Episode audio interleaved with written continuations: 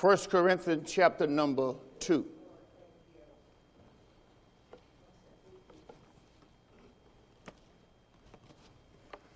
Always can get the word. It's an awesome thing to know that I'm going to get the word every time I go to church. Amen.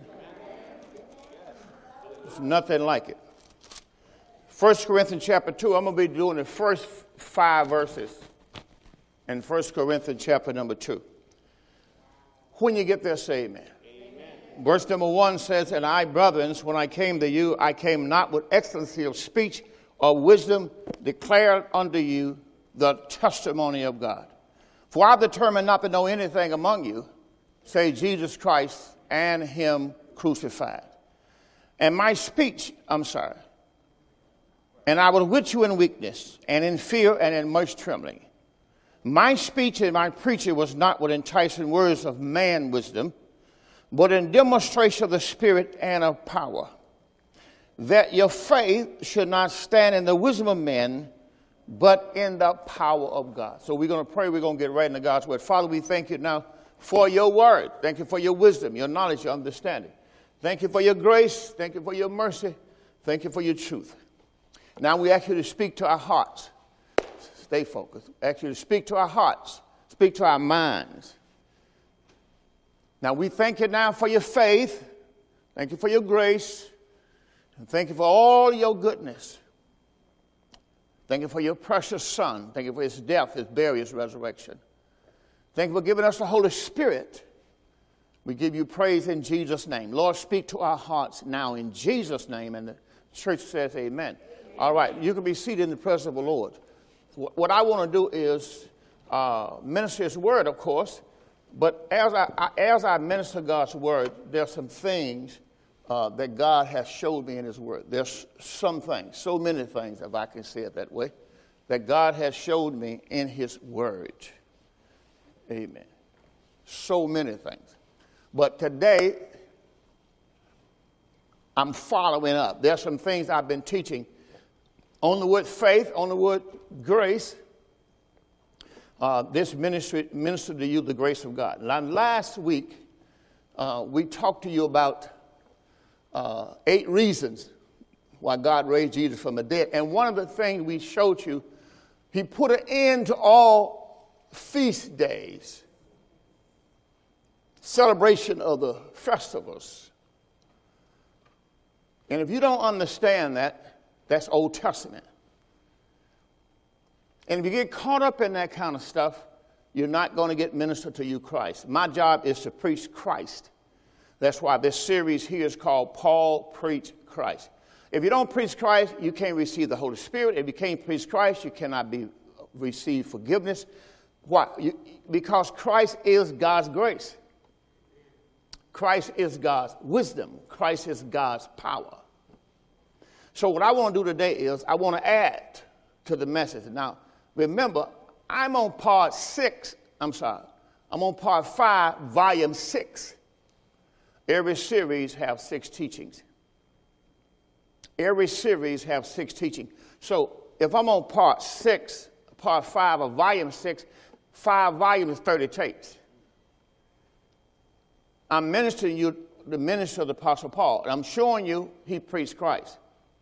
Now, my, my responsibility is to follow Paul. See, when you go into a church, uh, you right there in 1 Corinthians, let's look at uh, chapter 4. What happens is we go to a church and we don't know what to expect, so we just go to that church. We don't know why we go, we to the closest church down the road. And then when we go, we don't know why we're going. And so you have to understand that the Bible has already told you why you should go. The, the people who you trusted with your life is standing in the pulpit. He's called the preacher, the pastor of that church. And if that pastor of that church do not have the vision of God, does not have God's vision for your life, he can lead you to hell because you don't know he don't know. Let me say it again. You don't know that he don't know. That's why, as a pastor, I've been ministering 40 years in the ministry and I've been 36 years pastoring. One of the greatest things I've learned is deception. It is something to be deceived and don't know you are deceived. So that's why Paul says not to put your faith in man's wisdom, but in the power of God. All right, so I want to talk about today, which I got, I was talking about making this a series, but I'm not. I'm just going to leave it in what I'm doing right now because Paul preached also the kingdom. And so I want to, show, I want to teach you today, and, and I'm really back, back, back, back, and back kind of thing because there's so much ahead of me that God has given me concern this, but He brought me back to this point to show me uh, the kingdom of God comes with power. That's what we're going to talk about today. If it's, if it's the kingdom, the kingdom of God come with power. So, as a pastor, I have to know what God gave me to pastor this church. And if God did not give me the kingdom, I could not pastor this church. Said the kingdom of God, comes with power. Now, this is, this is what God gave the Apostle Paul. He gave him the kingdom. This is what God gave Peter. But he gave him power. And we have to understand if he gave you the kingdom, he had to give you the power. So that's why I'm speaking as a ministry gift now, as the pastor of this church. So, so let's get into this. Let's get into this because this is dear to my heart, and uh, uh, it's been on my heart all morning. As a matter of fact, you know I'm here all three hours before you come to church, so you understand that. So, so let's go. Let's get to work. So, in 1 Corinthians chapter four, let's go and look at this. Paul says in verse number 10, let's just read some of this. 1 Corinthians chapter 4 and verse 10, Paul said, We are fools for Christ's sake, but you are wise in Christ. We are weak, but you are strong. You are honorable, but we are despised. Even at this present time, we both hunger and we thirst and we are naked. Now, I'm using, I'm using 1 Corinthians 2 1 through 5 as my uh, scripture to go with my message, part five, under volume six. Uh, Paul preached Christ, the kingdom of God come with power. I'm going to give you that scripture just a moment, okay? I'm going to show you that scripture just a moment. Uh, in this teaching, I'm, I'm, in this reading I'm doing right now, I'm going to give you the scripture when I get down to verse 19 and 20. So if you're making your tapes and your uh, DVDs and your podcasts and all this other stuff, you can use 1 Corinthians chapter 4 and verse 19 and 20 if you want to use those two scriptures. All right? Also, you can use 1 Corinthians 2 1 through 5. Any of that's good. But I'm reading now down to my message. And verse number uh, 11. Even as unto this present, Paul says, we both hunger we thirst, we're naked, we're buffeted, and have no certain dwelling place. We labor, working with our hands being reviled, we bless. Being persecuted, we suffer. Being defamed, we entreat. We are made as the filth of the world. We are the offscouring of all things unto this day. I write none of these things, Paul said, to shame you, but as my beloved sons, but as my beloved sons, I warn you. For though you have 10,000 instructors in Christ, yet have you not many fathers. For in Christ Jesus, he's going to get to something. In Christ Jesus, watch what he's going to say. I have begotten you through the gospel. Say, in Christ Jesus, I have begotten you through the gospel. So he's telling them how they were saved.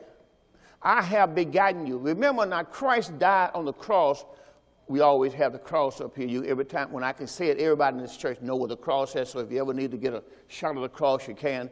Uh, uh, all right. But when I say that, all right. But he, he saved us at the cross. Christ died for our sins. He's already saved us. But you have to receive salvation. My job is to tell you what God has done for you. But if you never receive it, it's not God's fault. He provided salvation for every man.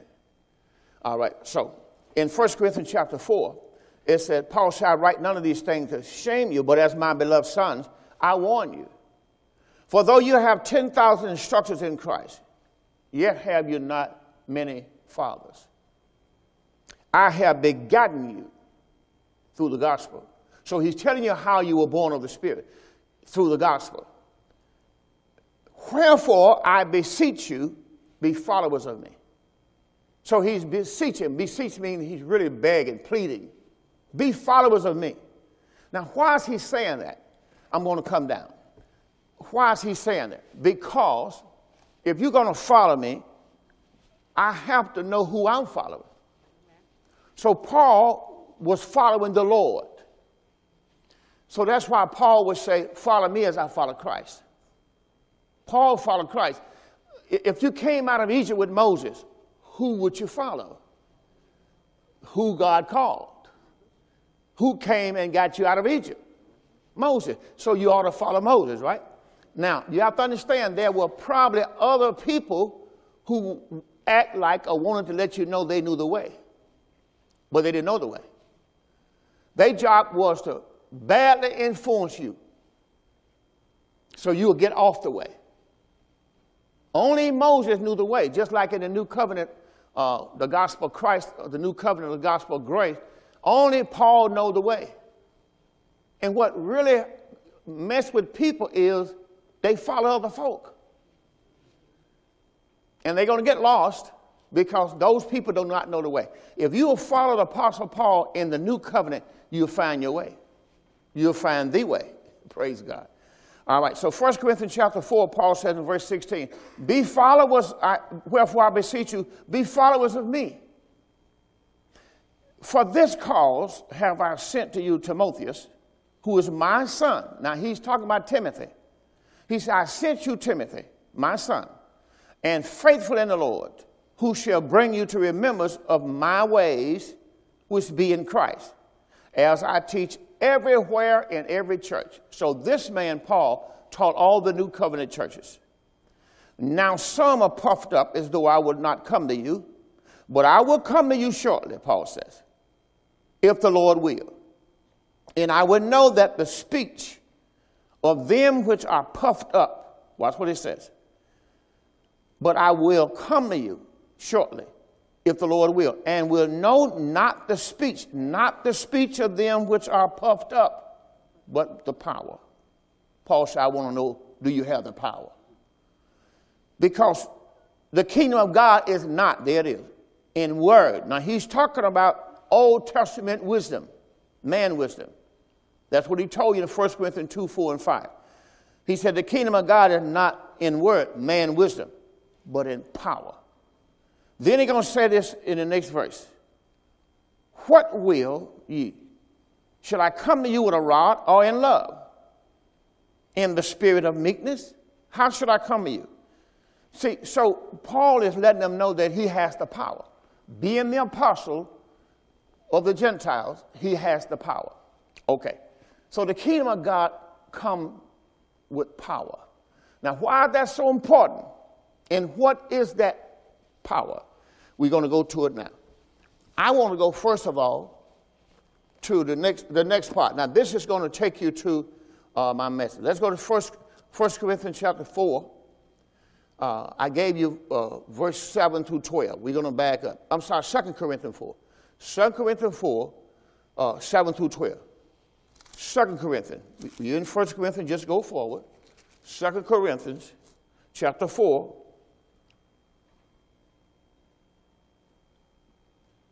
Paul is giving us, let's back up to verse 6, start off verse 6. Paul is backing up uh, the verse, 2 Corinthians 4 6. Now, Paul is giving us, he got the power. Now, remember, that's what we're going to talk about. The kingdom of God come with power. All right. Now, 2 Corinthians 4 6, Paul says, For God, who commanded the light to shine, shine out of darkness, has shined in our hearts. He's talking about how he got the power. To give the light of the knowledge of the glory of God and the face of Jesus Christ. Think about what he says. For God, who commanded the light to shine out of darkness, well, when did God do that? Genesis chapter 1, verse 1. He has shined in our hearts Remember Acts chapter 9? Paul saw a great light, brighter than the noonday sun. All right? He has shined in our hearts to give the light of the knowledge of the glory of God in the face of Jesus Christ. But we have this treasure. Now, he's talking about the kingdom. He's talking about the kingdom of God. We have this treasure in earthen vessels. Why? That the excellency of the power may be of God and not of us. That the excellency of the power may be of God and not of us. Watch what happened because he has the power. Watch what happened because he has the kingdom, the power. We are troubled on every side, yet not despair. We are perplexed, but not in despair. We, we, are, we are, we're troubled, but not distressed. We are perplexed, but not in despair. Persecuted, but not forsaken. Cast down, but not destroyed. Always bearing about in the body the down of our Lord Jesus Christ. Why is he doing that? Why did that man live that life? Because he has the kingdom. Why is he doing that? That the life also of Jesus might be made manifest in our body. See, just getting the kingdom is the beginning. Now you must become what you have possessed. We have this treasure in earthly vessels. See, this, this what God put in Paul made him who he was today. All right? Now, it says, it might be made manifest, might be made manifest. For we which live are always delivered to death for Jesus' sake. Why? That the life also of Jesus might be made manifest in our mortal flesh. First, he says, your mortal body. Let's look at it together. Let's look at them both together. He says, verse 12, let's back up. So, verse 12 says, So then, death worketh in us but life in you. So, watch what he says. We having the same spirit of faith. I got to back up. I got to go all the way back to verse 10 first. Let's go to verse 10. Always bearing, verse 10, always bearing about in the body the dying of the Lord Jesus. Why? That the life also of Jesus might be made manifest, watch this, in our body. So, what is God doing? God put this treasure in Paul. It's going to make Paul an apostle. It's going to make Paul who he is. That's why Paul said, For by the grace of God, I am what I am. And then in verse 11, he says, We which live are always delivered to death. Why? For Jesus' sake. That the life also of Jesus might be made manifest in our mortal flesh. See, it's the same thing that happened to John the Baptist. Once Christ showed up, John said, I must decrease. Why did he decrease? That Christ may increase. So that's what you have to understand. Once this kingdom comes inside of us, then we must decrease. See, the kingdom of God will not increase in us, or you will never know it unless not decrease. See, it's just like I am a veil until the kingdom come. But once the kingdom come, the veil must go down. The curtains. Must, and as that happens, the light is now being shown. You see, it's no different in your, in your bedroom, living room, what you do in the morning when you get up. You got the curtains pulled from the night. But then all of a sudden you begin to open the curtain. What happened? Here come the light. That's what has to happen to us when God put the kingdom in us. We must decrease so the light that's in us can shine out to humanity. All right, now let's, let's, look, up, let's look at this. It says in verse number 13, I'm sorry, verse number 12. So then, he says, death worketh in us, but life in you. Death worketh in us, but life in you. Now, I wanted to put that in there because I, I want to get to a, to a point that I'm showing you. I'm showing you the power, but I want to go to when did you get the power? Now let's go to, to Acts chapter 1, verse 8.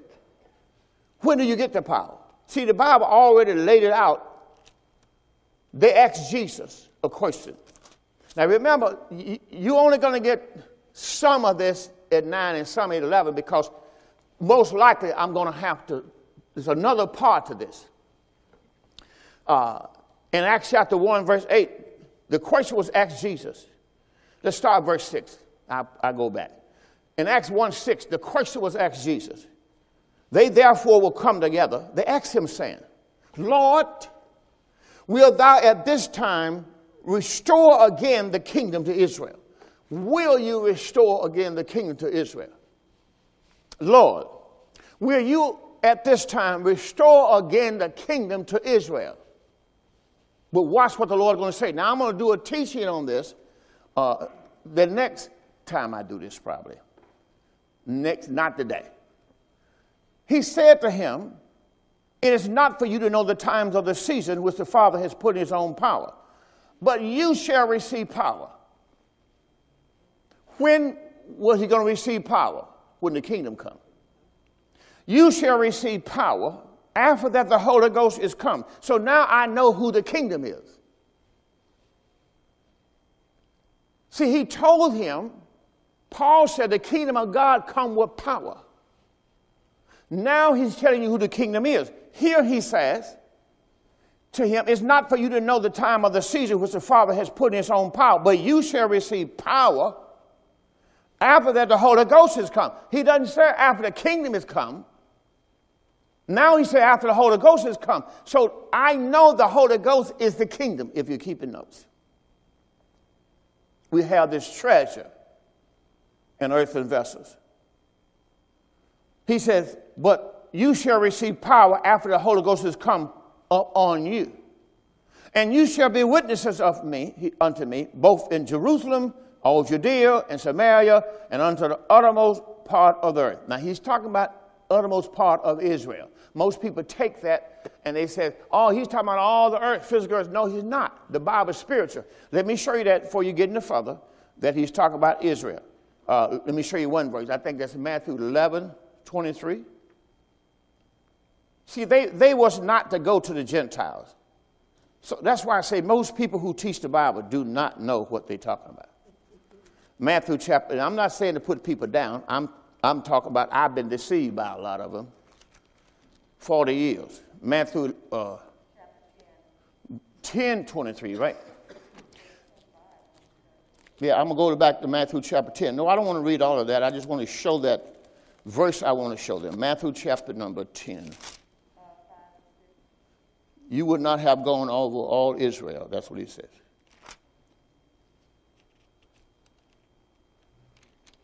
Matthew chapter 10. And let's look at verse number 22 and 23. See, he's not talking about all the world. See, when people didn't hear that, he said the earth. And we know that earth is Israel. But you have to know that. All right, here we go. He said, he, and, and you shall be hated of all men. Who is he talking to? Talking to his 12 disciples. You shall be hated of all men for my name's sake. He that endure to the end shall be saved. The end of what? The end of the old Testament, the end of the Old Covenant, the end of the law. See, the end of the old dispensation. See, that's what was ending. The new, end of the old covenant, that's why we have a new covenant. The old covenant ended. But when they persecute you in this city, flee to another city. Verily I say to you, you shall not have gone over the cities of Israel. See, he told you, you would not have gone over the cities of Israel till the Son of Man become. But that's not what you hear people say. Let's go back. Let's go back to what I just ministered on. See, people will tell you, you, would not have gone over the whole earth. See, he's not talking about the planet. this, the word of God is spiritual. The word earth means Israel. Now I was reading, what was I reading before that?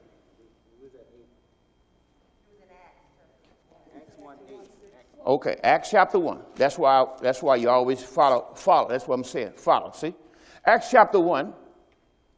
Watch what he, watch what he say to this man. And verse number 8. Now, I just showed you Israel. But it doesn't say earth when I read Matthew 10 23. Let's go back. Let's read it one more time. Let's go back there one more time on the screen. Matthew 10 23. See, you have to see what he's saying. He called them the cities of Israel.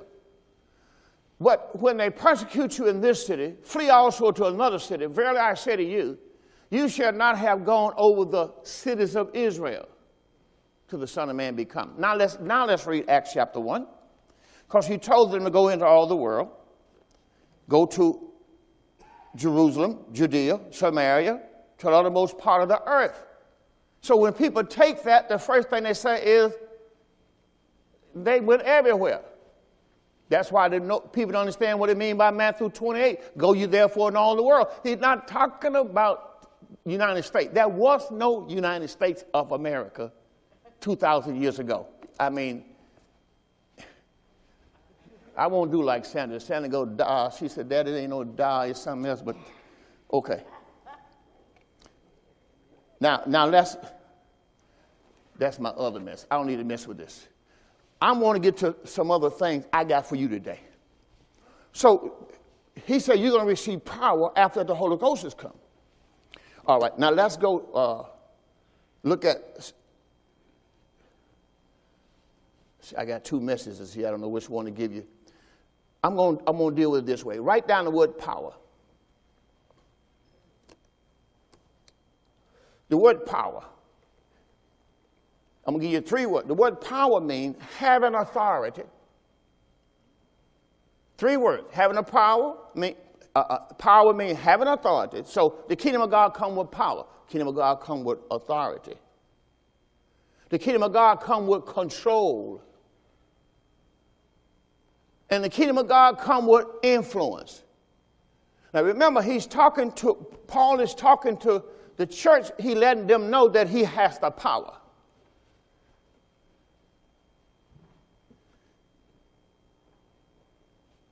He has the power. So otherwise, having authority, the kingdom of God. Having authority, having control, having influence. Three things, right? You don't want to write down the word edification. Because this is what Paul is talking about. The kingdom of God come with power. The kingdom of God come with authority. See, I do not have the authority in the church if I don't have the kingdom. The Holy Ghost is God's kingdom. So that's why, that's why he said when this first started off in the prayer in Matthew chapter 6, pray, we'll go there next, just write it down. We, we don't, I don't want to speak out of turn. Edification, you got that down? Now I'm going to give you certain words for edification because edification has a lot of meaning.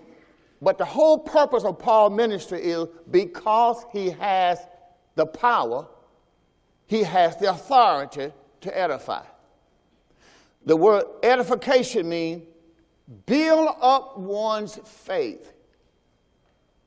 So if you go to a ministry that do not have the authority, do not have the power of the Holy Spirit, they cannot build up your faith. Can't do it. They don't have the power to do it. They don't have the authority to do it. Now, the next thing is edification, the purpose of power. Edification is the purpose of power. So if I if God gave me power, because I'm the pastor of the church, God gave me power. Why did he give me power? To edify the church. So the purpose of power, purpose of the authority is to edify. Now, it doesn't mean I can't pray for people, lay hands on people, because that's all in this message. But the purpose is to edify, is to build the church.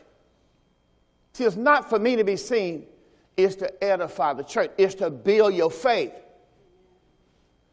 So you have to understand this is, this is why so many people cannot continue in troubled times. See, a whole lot of folks can, can go on when everything is going good. Everybody laughing at your jokes and everybody. But when people start listening to you, and you get in a situation where you don't think nobody there but yourself, and when trouble comes, situations come, then you're going to need your faith. And that's why you have to understand you need to go to a ministry where, you, and when I say go, I mean really go. And listen to the word instead of the word because you got to work on your faith. See, that's why you want to come in here. My job is to help you build up your faith. So when the situations of life come, come they are coming. Now you'll be able to have use your faith to get out. Remember, I gave you a teaching two teachings ago, three teachings ago. Faith receives what grace has provided. So you need to already be eating that. You can't get what grace has provided for you if you don't use your faith. If you don't use your faith, you're going to remain in the same predicament you were 10 years ago, 15, 20 years ago. You're going to have to start using your faith. But you can't use your faith if it's not strong. You won't get it built up. You're in and out, up and down, in and out, up and down. Still, still dealing with the same problems and issues that you had five and ten years ago. People been going to church for 10 years. Still, 10 years ago, you had that same problem in your life. Now, what's going on? See, you're not, you're not building up your faith. You just think it's going to happen because you just ask God, ask God, Lord, just, no, no, no. This is something you got to do. When it come down your faith, He gave you the faith. That was Romans 12, 3. He dealt to every man the measure of faith. Ephesians 4, 7. He gave everybody grace. See, He gave you all of that. You got to work out your salvation. You got to use your faith. You got to build up your own faith. And that's what I'm here to do for you. You at a ministry where a person has the power, the authority to edify your faith, to help build up your faith. This word edification means build up one's faith. All right, here's another word for edification to help construct your life. See, when a person, when a person built this church, it was called under construction. When something is built, being built, it's under construction. And that's my job. Organize. Help organize your life. See, usually when you come, in a, come into church on a ministry like this that teaches, you'll find out that your life is out of order. It won't be long for you to find that out. My job is to exalt you establish your life. My job is to help that. When I say your life, I'm using your faith. But he, my job is to establish your faith, help establish your faith, and help also to organize your faith. Make sure your faith is in the power of God. And the last is to improve. So those are things that, that I gave for edification. Construct, organize, establish, improve, build up, See, all those are what's supposed to happen to your faith. You're going to be here, that's going to happen to you. Because that word going to keep on coming. Somebody say amen. Now let's go look at some of this. Let's, let's go to Romans chapter 1, verse 8. Let's go to work. In the book of Romans, chapter 1, and verse number 8. See, one of the greatest things about people, they are not consistent. They're not consistent. See, when you're not consistent, you have a problem with your faith. It's no different than you go out to start your car up every Sunday morning. If in the morning. If your car don't start in the morning, you're going to be mad. Because it's not consistent. When you put money in a car, you want to make sure you go out there every morning and you hit that starter. You want that baby, room. That's what I want to hear. I ain't got no time, no start. I got to be at work at half hour. I got to be at work. You understand? consistent. So, how you think God feel about His product, which is you and me, when we are not consistent? I mean, we at church this Sunday, may not be that next Sunday. At church this week, may not be that next week. We up and we down, we in and we out. Not consistent. You know what's happening? You are having problem with your faith. Your faith is weak. Your faith needs to be built up. It's no different than a car engine. Like I'm telling you, with a, with a, with, you got to see it just like you do a battery. Why that car start every time you go sit down in it? Because the battery is built up. Leave the light on a couple days and see what happens. Amen. You go out there, that car not going to start most likely. Don't put no gas in it. See, you got to do what you're supposed to do, and, and, it will work. It will work. That's how it is with your faith. So when the troubles come, situation come, problem come, all this other stuff come, your faith will be right there to carry you through it. Your faith is what carries you through situations. And if your faith is weak, your faith cannot carry you through the situation. It can't handle the storms of life. See, that's why Paul said, taking, we're going to get to this when I get to Ephesians, taking the shield of faith, whereby you are able to quench all the fiery darts of the enemy. See, that's what your faith does. All that stuff that's coming at you from the enemy, that's what the shield, the shield does. But when your faith is weak, it's just like it was with Moses when they came out of Egypt. They had to hold up his arm. See, when your faith this week, you need somebody to help hold your arms up. But they can't do it all the time. People can't be there all the time and fight your battle. You're going to have to hold your own shield up. Look at somebody say, hold up your own shield. You got to do it yourself. People are not going to be with you all the time. Romans chapter 1. Now, watch what Paul says in verse number 8. Paul says, I thank God, my God. I thank my God through Jesus Christ for you all. What was he thanking God for them for? That their faith is spoken of throughout the whole world. He's talking about all Israel. That was the world to them. That was their community. Nine tribes. I'm sorry, 12 tribes. Covered the whole land of Israel.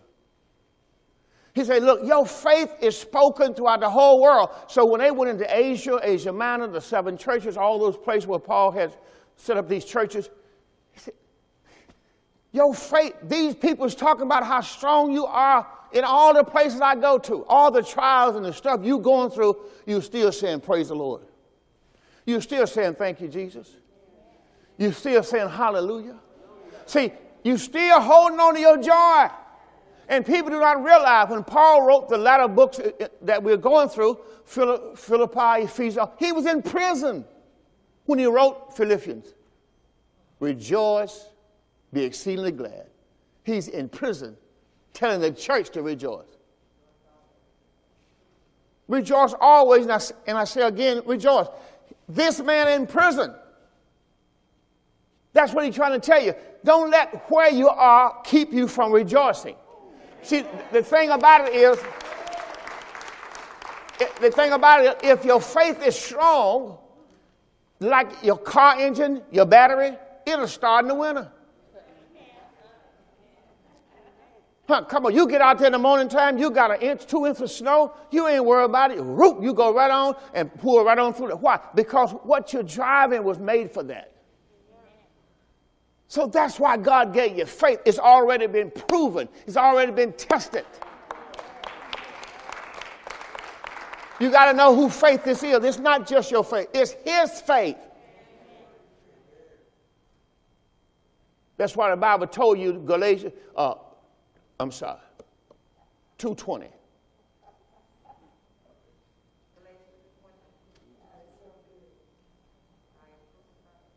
Galatians 2.20. Put it on the screen. See, you got to know who faith you got. See, he, he gave you his faith because it's already been tested. It's already been proven. He's already been used. That's why I read you 2 Corinthians chapter 4, verse 13. We having the same spirit of faith. Let's look at the screen. I'm crucified with Christ. Nevertheless I live. Yet not I, but Christ in me. And the life that I now live in the flesh, I live by the faith of the Son of God. That's who I live by. See, I live by the faith of the Son of God. See, that's who you live. You live by his faith. So his faith's been proven. Look at 2 Corinthians 4:13. See, his faith has already been proven. You got the same faith I have. The key is what are you doing with it?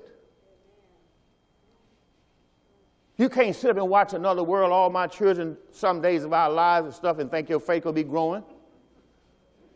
You got to keep, you got to stay in this word. That's why the Bible said, building up yourselves upon your most holy faith. You got to build your faith up. Watch what it says. We having the same spirit of faith. Hello? Same spirit of faith. How did I get it? I believe. That's how I got it. Therefore have I spoken. We also believe and therefore we speak. So you got God's faith. What are you doing with it? And you know, you know how I know when the trouble comes, you fall apart. I'm trying to tell you, boy, my wife and I, we, we found out how to get through how to get through a married life. If your faith is not strong and situation comes up in your marriage, you're gonna fall apart. You're gonna go from honey, I love you, I adore you until we're gonna get a divorce. Now you tell me how you can go from A to Z that fast. What happened to B, C, D, E, F, G, H, I? We was in love and all of a sudden we want to get a divorce. You know why? Our faith. That's why our faith was. Our faith was there once. I'm not just talking. Our faith was there once. And we didn't want to deal with the situation at hand. And that's what happened with people. When the problems of life comes up, when the situation comes up, when things are not like it's supposed to be. When the wife ain't acting like she's supposed to act. When the husband ain't acting like he's supposed to act. When the children not acting like they're supposed to act. When the dog, when the cat, you understand, is not acting like they're supposed to act. The first thing we do is fall apart. We want to throw the dog out with the cat. Cat ain't did nothing, dog it, get out. Because we can't deal with the problem. So what we going to do? We're going to leave the problem. We're not going to deal with it. We're going to leave it. We're going to walk away from it.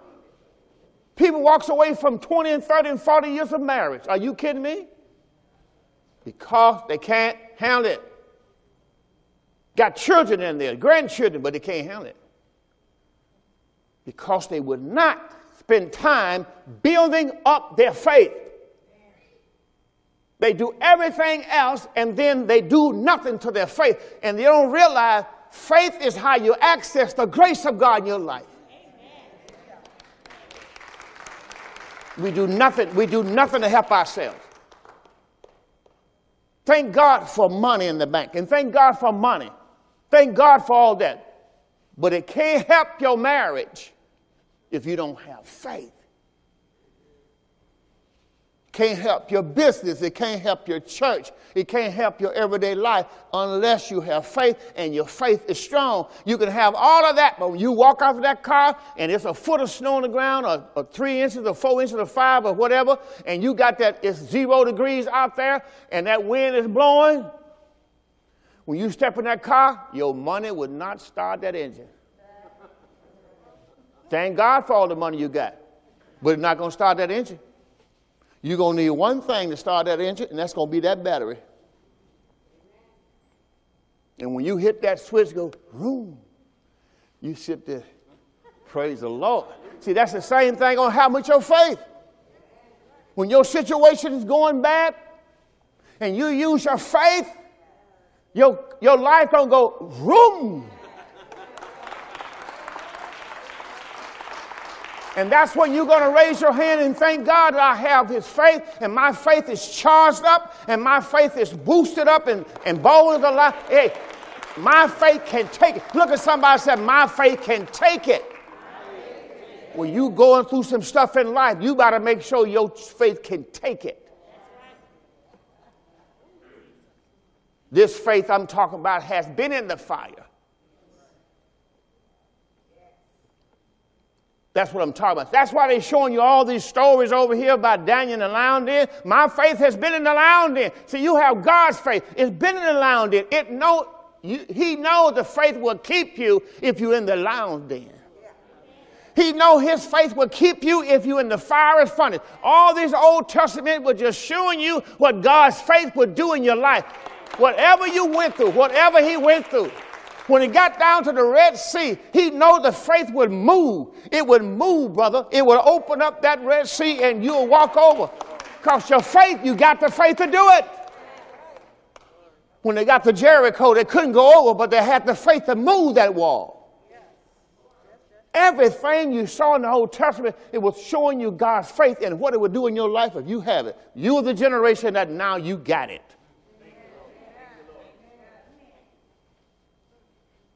Don't tell me what it can't do. This same faith you got right now would move God to heal your body. But you got to use it. Don't tell me what God can't do. You got to use it. Don't tell me what it can't do. It's too late. God already told you all things are possible to them that believe. Be it unto you according to your faith. So don't, don't, you, you, you got to understand this is how this ministry breathes. This is how it works. My wife will tell you, I believe God. I got a prayer book in my bathroom, and I got people in there. I don't care what they go through. When they call me on the phone, I put them in my book. I pray for them. If I think about them, I get up and pray for them. You, when you're part of this ministry, that's my responsibility. Is to pray for you. So you're going through something, you can call me boo-hooing and crying and boo-hooing. I'm going to put your name in the book and say, okay then, have a nice day. Because I'm not going to boo-hoo with you. You don't get it done by boo-hooing. You use your faith. If you're going to see miracles, if you're going to see miracles, if you're going to see miracles, you got to use your faith. You're not doing it anyway. God is doing it. But God is not going to do it if you don't use your faith. Without faith, it's impossible to please God. He that cometh to God must believe that God is, and then God is a rewarder of them that diligently seek Him. You got to use your faith. Look at somebody say, You must use your faith. Can't be over here boo hooing, waking up the neighborhood, got the dog barking and crying all night.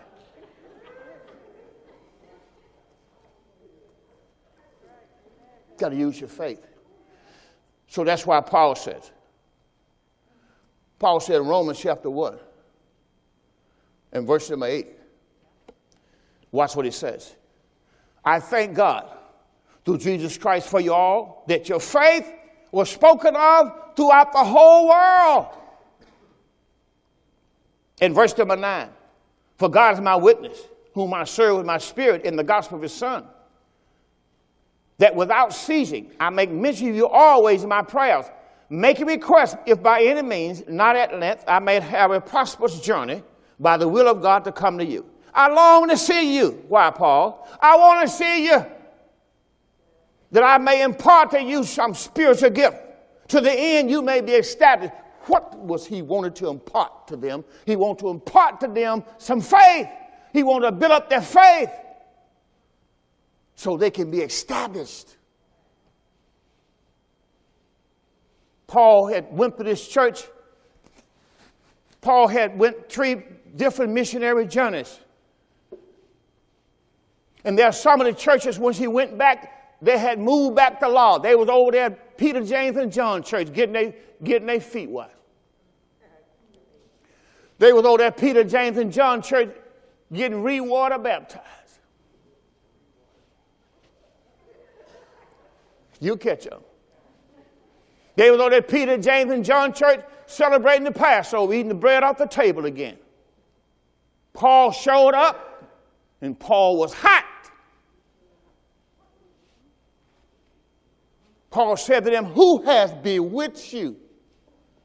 Who has you been listening to? You are saved by grace, not by works. You're in a new covenant. And I want to say something else. There is no curses in the new covenant. You can't find them. They're not new covenant. That's why people do not understand the book of Revelation is all the fulfillment of the curses that happened to Israel. Ain't no curse in the new covenant. Galatians 3, Galatians 3 10. Go back there. Put on the screen. See, ain't no curses in the new covenant. So you have to understand that. There's no curses in the new covenant. That's what happened at the cross. Paul says, For as many of you of the works of the law are under the curse. So that's why Christ died on the cross. Because all those folks who was under the works of the law, they were under the curse. For it's written, curses everyone that hanging on the tree. Isn't that something? For it's written, curses is everyone that continues not in all things that are written in the book of the law to do them. That's how, the, if you under the law, the curse came because you could not keep the law. But the Bible said, for many of us, verse 11, I'm moving on. But that no man is justified by the law in the sight of God. Nobody could be made righteous under the law in the sight of God. It's evidence because the just have to live by faith. That's how you live today. And the law is not of faith. Now you got to understand something. When he said law, he talking about works. Romans 11 and 6 told you if it's works, it's no law. If it's works, it's no more grace. The law is not of faith. The man that doeth them shall live in them. You, didn't, you was not under the law. Christ hath, past tense, redeemed us from the curse of the law. That's over with. Being made a curse for us. Was written curses everyone that hangeth on the tree. Why did Christ die on the cross? Here it is, the next verse. That the blessings of Abraham. How many know what the blessing of Abraham in this church is? Come on, everybody ought to know in this church by now. What's the blessing of Abraham? Abraham did one thing. Abraham believed God and God counted it for righteousness. What's the blessing of Abraham? It's God's righteousness. So you need to write that in your Bible. That's the blessing of Abraham. The blessing of Abraham is about blessings. That's why they sang this morning, blessings, blessings. There are no curses in the new covenant. That the blessing of Abraham might come on the Gentile. See, the blessing of Abraham has come on us already. Let me give you a little bit under the blessing, the blessing of Abraham. Under the blessing of Abraham or the Abrahamic covenant is how Israel got out of Egypt. It was not the law that brought Israel out of Egypt. It was the Abrahamic covenant. For God has says, I will bless them that bless you. And I curse them that curse you. Your enemy will be my enemy. Those who fight against you fight against me. So that's how Israel got out of Egypt under the Abrahamic covenant. So they crossed the Red Sea under the Abrahamic covenant. this is awesome stuff. They crossed the Red Sea under the Abrahamic covenant because under the Abrahamic covenant, nothing could stand in there in, in front of them. So when they got down to the Red Sea, God said to Moses, Why are you crying out to me? Tell the people to go forward. Forward, that's the Red Sea. It doesn't matter. If you go forward, it'll move. Under the Abrahamic covenant, it's nothing but favor. They came out under the Abrahamic covenant. They did not receive the law until they got to the mountain. Moses wouldn't have got Ten Commandments. Before then, they were only strict on the Abrahamic covenant. They just had to be circumcised. Every man had to be circumcised. He was in the Abrahamic covenant. And that's what God did. God brought them out under Abrahamic covenant. God put them over in Goshen under Abrahamic covenant. God went and got them from bondage under Abrahamic covenant. God fed them by Joseph under Abrahamic covenant. Went back and got Joseph, uh, uh, Jacob, and brought him to the promised land because of the Abrahamic covenant. Couldn't let him, couldn't let him stay there, and he didn't have provision. Had to go back and get it because God had to provide for him. You got to understand, when you study the Abrahamic covenant, that's what took care of Israel the whole time. From Abraham, Isaac, and Jacob, they were taken care of by the Abrahamic covenant. And so that's what you got to understand. Now the law came. Abrahamic covenant ended. Called the covenant of circumcision. But because Christ died on the cross, he gave us grace back. You. you got to understand something. You got abundant grace.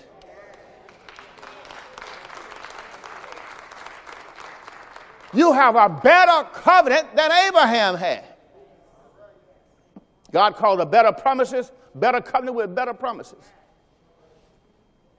But you don't know what you got because you won't build your faith. You can't use it unless your faith is strong. Because God will, God, you, you're going to have to, whew, you got, your faith got to be strong. Look what Paul says in Romans chapter number 1, verse 12. To the end you may be established. That's what he says. I want to impart some spiritual gift. That's verse 11. I want to impart some spiritual gift. What is he talking about? He's talking about faith. He had to impart it. And to impart it means you got to preach the word, and that's how you're going to get it. Why? For you can be established. That is, that is, that I may be confident.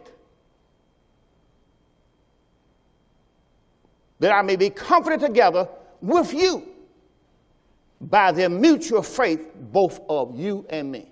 And that's the purpose of your faith is to comfort others. Your job is to edify. Your job is to comfort, to build up. But you can't do it if your faith is not strong. And this is what happened is, it's when, when a person's faith is not strong and you call them and you need a little boost off with, with they, you need a little jump start and uh, they mm, mm, mm, too. Can't help you out. Can you help a brother? Can you edify me? Can you build me up? I need somebody to talk to about 15 minutes. They can't do it. If they do it, they drain, you're going to drain them? And when they get through, they call somebody else. Can you help a brother out of this? You took all of the juice out of their battery. This is what we're going to talk about the next service. I hope you're here. See, we got to come down to a place where we can understand that we're going to need this to live. 2 Corinthians 10 15, just one verse we done for today for this 9 o'clock service. 2 Corinthians 10 15. So good to see you today. 2 Corinthians 10 15. Your faith got to increase. Look at somebody say, but your faith have to increase. Watch what it says. Watch what it says. Not boasting of the thing without our measure. That is, of other man's labors. But having hope when your faith is increased. See, if, if, if your faith is increased, you can have hope. You get out there and hit that, hit that car battery and that baby going, it's over. Ain't no hope there.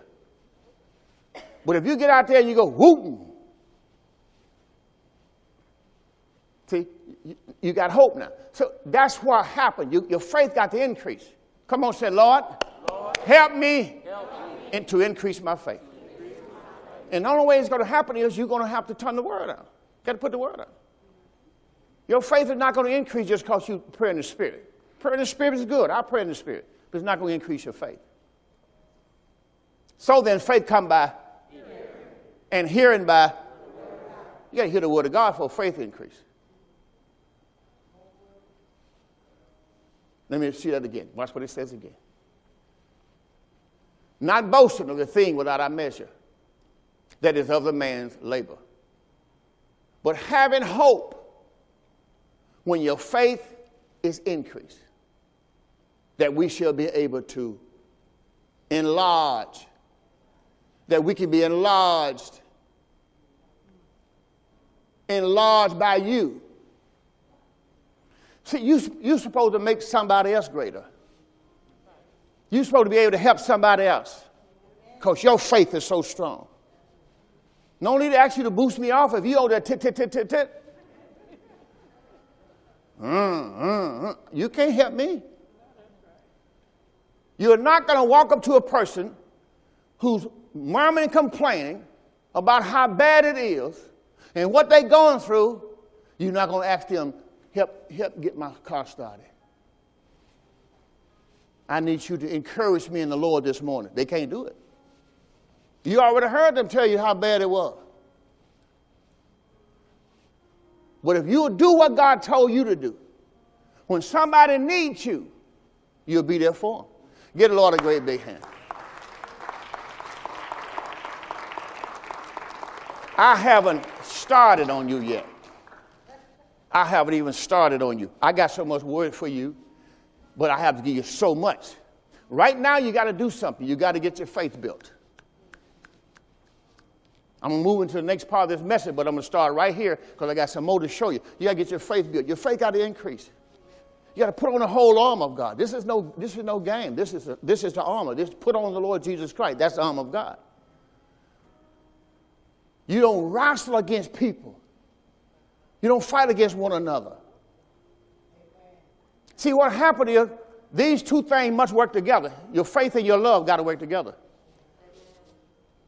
And you got to understand something. Your faith won't work if your love don't grow. You got to grow in love just like you got to grow in faith. And most people just can't love, and they don't understand because you can't love, your faith won't work. Faith worketh by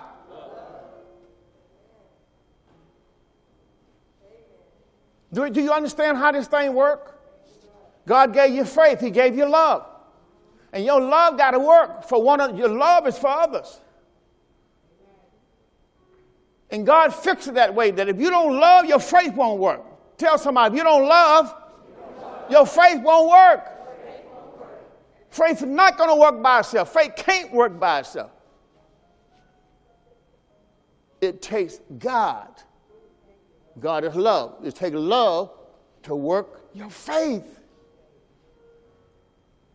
And that's what people don't understand. I don't care what somebody did to you, forgive them. I don't have no time for my faith not to work. I need my faith. I don't want to get in my car and it won't start. That's how faith is. You want to use faith, now your faith won't work. You got to have faith. This is how you access the grace of God. I get everything that's in the grace of God with my faith. And I'm going to need love to make my faith work. And it won't work because I'm over here angry with you. 1 Corinthians chapter 15, verse 1 said, Moreover, brothers, I declare to you the gospel which I preach to you, which also you have received and where you stand, by which also you are saved, if you keep in memory what I preach to you, unless you have believed in vain. I deliver to you first of all that which I also received, how Christ died for our sins, according to the scriptures, and he was buried, and that he rose again the third day, according to the scripture. Christ died for your sins, he was buried, and God raised him from the dead. That's how you're saved. Receive God's salvation right now and let God get the work in your life. He'll give you faith. He'll give you His love. He'll give you His grace. He'll give you everything when He give you His Son. My time is up, and I thank you for yours. And the door of faith is open unto you.